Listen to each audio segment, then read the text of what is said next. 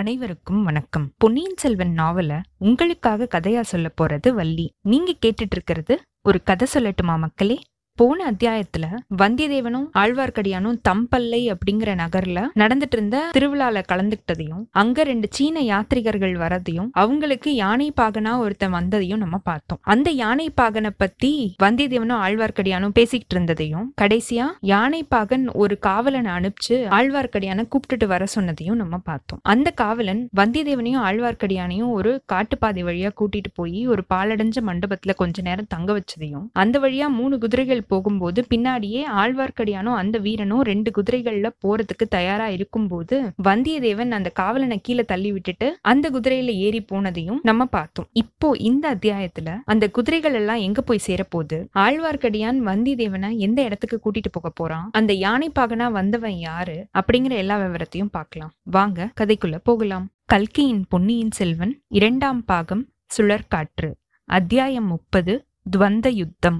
முடிவே இல்லாத அந்த வழியில குதிரைகள் போய்கிட்டே இருக்கிற மாதிரி வந்தியத்தேவனுக்கு தோணிருக்கு இந்த வைஷ்ணவன் நம்மள உண்மையிலேயே ஏமாத்திட்டானோ? எதிரிங்க கிட்டதான் நம்மள கொண்டு போய் ஒப்படைக்க போறானோ? ரெண்டு பக்கமும் காடுகள் அடர்த்தியா இருக்கு. இதுக்குள்ள பார்த்தா கண்ணங்கரிய பயங்கரமான இருட்டு தான் இருக்கு. இந்த இருட்டான காட்டுக்குள்ள என்னென்ன அபாயங்கள் என்னென்ன விதத்துல இருக்குமோ தெரியாது. சிறுத்தைகள் கரடிகள் யானைகள் விஷ ஜந்துக்கள் இதோட சேர்த்து பகைவர்களும் மறைஞ்சிருக்கிறதுக்கு வாய்ப்பு இருக்கு. யாருக்கு தெரியும்? தெற்கு திசையில சோழ சைன்யம் கடைசியா பிடிச்சிருக்கிற இடம் தம்பல்லை அப்படின்னு தான் சொன்னாங்களே. இவன் நம்மள எங்க கூட்டிட்டு போறான்? இப்படின்னு வந்தியத்தேவன் யோசிச்சுட்டு இருந்திருக்கான். நல்ல வேலையா அங்க நிலா வெளிச்சம் கொஞ்சம் இருந்திருக்கு. சந்திரனோட கிரகணங்கள் வானலாவே ஓங்கி வளர்ந்திருந்த மரங்களோட உச்சியிலிருந்து தவழ்ந்து விளையாடிட்டு இருந்திருக்கு. அதனால அப்பப்ப ஏற்பட்ட சலன ஒளியினால சில சமயம் அந்த வழியில அந்த ஒளி விழுந்திருக்கு. எதிரில மூணு குதிரைகள் போறது ஒரு சில சமயம் கண்ணுக்கு நிழல் உருவங்கள் மாதிரி தெரிஞ்சிருக்கு. ஆனா குதிரைகளோட குழம்பு சத்தம் மட்டும் இடைவிடாம கேட்டுக்கிட்டே இருந்திருக்கு.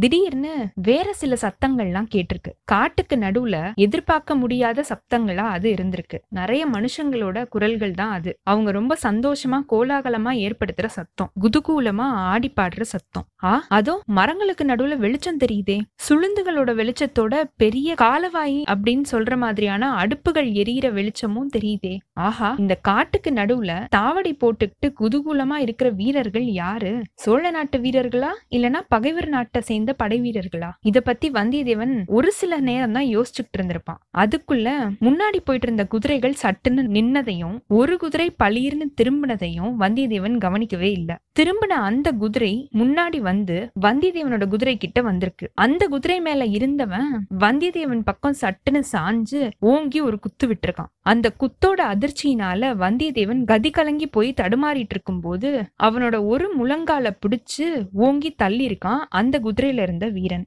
வந்தியத்தேவன் தடால்னு தரையில விழுந்துட்டான். வந்த வேகத்துல அவனோட குதிரை கொஞ்ச தூரத்துக்கு அப்புறம் பாஞ்சு போய் அதுக்கப்புறமா நின்னு இருக்கு இதுக்குள்ள அவனை தள்ளின வீரன் குதிரையில இருந்து கீழே குதிச்சு வந்தியத்தேவன் கிட்ட வந்திருக்கான். திக்பிரமை பிடிச்சவனா தள்ளாடி எந்திரிக்க முயற்சி செஞ்ச வந்தியத்தேவனோட இடுப்புல இருந்த கத்திய பிடுங்கி அதை தூர வீசி எறிஞ்சிருக்கான் அந்த வீரன். உடனே வந்தியத்தேவனுக்கு புத்துயிர் வந்திருக்குது. அத்தோட ஆத்திரமும் பொங்கிக்கிட்டு வந்திருக்கு. ஒரு குதி குதிச்சு எந்திரிச்சு நின்றுருக்கான். ரெண்டு கையையும் இருக்க மூடிக்கிட்டு வஜ்ஜ வஜ்ரம் மாதிரி முஷ்டியால தன்னை கீழே தள்ளிவிட்ட அந்த ஆளை ஒரு குத்து குத்திருக்கான். குத்து வாங்கினவன் சும்மா இருப்பானா? அவனும் அவனுடைய கைவரிசையை காமிச்சிருக்கான். இவங்க ரெண்டு பேருக்குள்ளேயும் ஒரு பிரமாதமான துவந்த யுத்தம் ஆரம்பிச்சிருக்கு.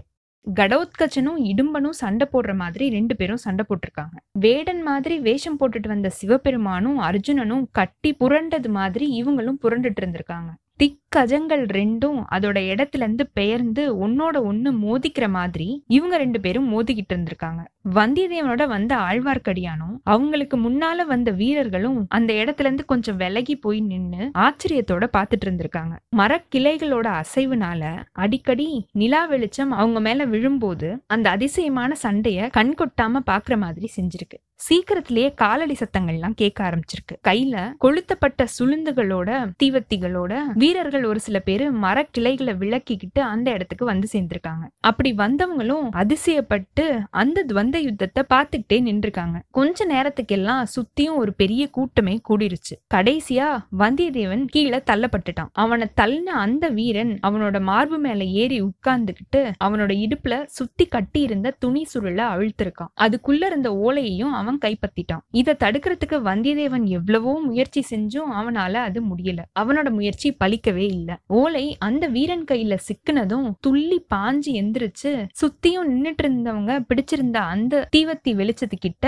அந்த வீரன் போயிருக்கான். அவன் ஒரு சமிக்ஞை செய்யவும் இன்னும் ரெண்டு வீரர்கள் ஓடி வந்து வந்தியத்தேவனை தரையில இருந்து எந்திரிக்க விடாம பிடிச்சுக்கிட்டு இருந்திருக்காங்க. வந்தியத்தேவனுக்கு சொல்ல முடியாத ஆத்திரமும் தாபமும் இருந்திருக்கு. அத்தோட பாவி வைஷ்ணவனே இப்படிப்பட்ட சிநேக துரோகத்தை நீ செய்யலாமா? அவன் கிட்ட இருந்து அந்த ஓலைய பிடுங்கு அப்படின்னு கத்திருக்கான். அப்பனே என்னால அது இயலாத காரியமாச்சே அப்படின்னு ஆழ்வார்க்கடியான் சொல்ல சீச்சி உன்ன மாதிரியான ஒரு கோழைய நான் பார்த்ததே இல்ல. உன்னை போய் வழித்துணைக்கு நான் நம்பி வந்தேனே அப்படின்னு வந்தியத்தேவன் எரிச்சலோட சொல்லியிருக்கான் ஆழ்வார்க்கடியான் குதிரையில இருந்து மெதுவா இறங்கி வந்தியத்தேவன் கிட்ட வந்து அவனோட காது கிட்ட அட அசடே ஓலைய நீ யாருக்கு கொண்டு வந்தியோ அவர்கிட்ட தான் போயிருக்கு. ஏன் இப்படி வீணா புலம்பிக்கிட்டு இருக்க? அப்படின்னு ஆழ்வார்க்கடியான் சொல்லியிருக்கான். சுளுந்து வெளிச்சத்துல ஓலைய படிச்சிட்டு இருந்த வீரனுடைய முகத்தை அங்க இருந்த மத்த வீரர்கள் எல்லாருமே பார்த்துட்டாங்க. உடனே ஒரு மகத்தான குதுகூல ஆரவாரம் அவங்க கிட்ட இருந்து கிளம்பியிருக்கு. பொன்னியின் செல்வர் வாழ்க வாழ்க. அந்நிய மன்னர்களின் காலன் வாழ்க வாழ்க. எங்கள் இளங்கோ வாழ்க வாழ்க. சோழர் குல தோன்றல் வாழ்க.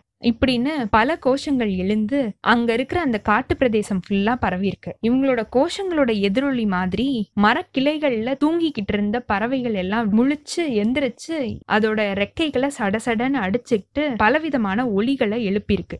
இதுக்கு முன்னாடி வந்தவங்களை தவிர இன்னும் நிறைய வீரர்கள் என்ன விசேஷம் அப்படின்னு தெரிஞ்சுக்கிறதுக்காக திடுதிடுன்னு சத்தத்தோட மரஞ்செடி கொடிகளை விளக்கிக்கிட்டு அங்க ஓடி வந்திருக்காங்க. கூட்டம் பெருசாகிக்கிட்டே இருக்கிறத பார்த்த அந்த வீரன் சுத்தி ஒரு வாட்டி திரும்பி பார்த்திருக்கான். நீங்க எல்லாரும் பாசறைக்கு போங்க. விருந்துக்கு போய் வேண்டிய ஏற்பாடு எல்லாத்தையும் செய்யுங்க. கொஞ்ச நேரத்துல நானும் வந்துடுறேன் அப்படின்னு சொன்ன உடனே அவங்க எல்லாரும் ஒரு மனுஷன மாதிரி வேகமா அந்த இடத்த விட்டு போயிட்டாங்க. நல்லா குத்தும் அடியும் பட்ட வந்தியத்தேவன் தரையில உட்கார்ந்த மாதிரியே இது எல்லாத்தையுமே பார்த்துட்டு இருந்திருக்கான். உடம்புல அடிபட்ட வலி எல்லாமே மறந்து போயிடுற மாதிரியான ஒரு அதிசய கடல்ல அவன் மூழ்கி இருந்திருக்கான். ஆஹா இவர்தான் இளவரசர் அருள்மொழிவர்மர். இவர் கையில தான் எவ்வளோ வலிமை? என்ன விரைவு? குட்டுப்பட்டாலும் மோதிர கையால குட்டுப்படணும்னு சொல்லுவாங்களே. குத்துப்பட்டாலும் இவர் கையில அல்லவா குத்துப்படணும்? இவர்கிட்ட அர்ஜுனனோட அழகும் கம்பீரமும் இருக்கு. பீமசேனனுடைய தேகபலம் இருக்கு. நாடு நகரம் எல்லாம் இவரை போற்றி புகழ்றதுல ஆச்சரியப்படுறதுக்கு ஒண்ணுமே இல்லதானே அப்படின்னு அவன் மனசுல யோசிச்சுட்டு இருந்திருக்கான்.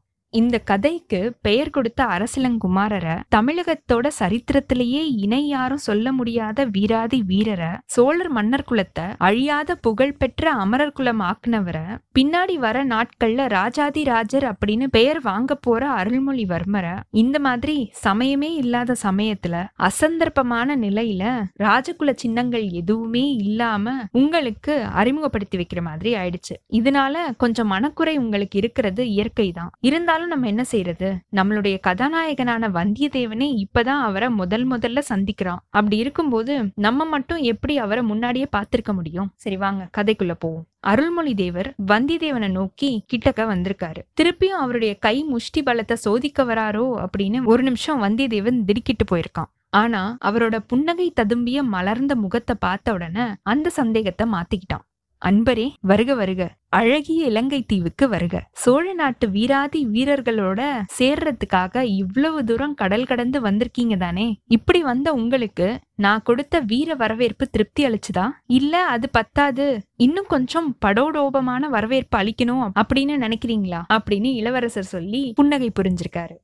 வந்தியத்தேவன் குதிச்சு எழுந்து வணக்கத்தோட நின்னுட்டு இளவரசே உங்களுடைய தமக்கையார் கொடுத்த ஓலைய உங்ககிட்ட கொண்டு வந்து சேர்க்கறதோட என்னோட கடமை முடிஞ்சிருச்சு. இனிமே இந்த உயிரை காப்பாத்திக்க வேண்டிய அவசியம் எனக்கு இல்ல. உங்களுக்கு விருப்பம் இருந்தா இன்னும் கொஞ்ச நேரம் கூட நம்ம யுத்த காண்டத்தை படிச்சு பார்க்கலாம் அப்படின்னு சொல்லியிருக்கான். ஆஹா உங்களுக்கு என்ன சொல்றதுக்கு? உங்களோட உயிரை பத்தி இனி உங்களுக்கு கவலை இல்ல. அந்த கவலை இனி என்னுடையதுதான். இல்லனா நாளைக்கு இளைய பிராட்டிக்கு நான் என்ன பதில் சொல்வேன்? நண்பரே இப்போ நான் படிச்ச ஓலை என்னோட தமக்கையாரோட திருக்கையினாலேயே எழுதப்பட்ட எழுதப்பட்டதாக தெரியுது. அவர் உங்ககிட்ட இதை நேர்ல கொடுத்தாரா? அப்படின்னு பொன்னியின் செல்வர் கேட்க ஆமா இளவரசே இளைய பிராட்டியோட திருக்கரத்துல இருந்து நேர்லயே இந்த ஓலைய வாங்குற பாக்கியம் எனக்கு கிடைச்சது. அதுக்கப்புறமா எங்கேயுமே நிக்காம ராத்திரி பகல்னு பார்க்காம பயணம் செஞ்சு வந்தேன் அப்படின்னு வந்தியத்தேவன் சொல்லியிருக்கான். அது நல்லா தெரியுது. இல்லனா இவ்ளோ சீக்கிரத்துல இங்க வந்திருக்க முடியுமா? இப்படிப்பட்ட அரிய உதவிய செஞ்சதுக்காக நான் என்ன கைமாறு செய்ய போறேன்? அப்படின்னு சொல்லிட்டு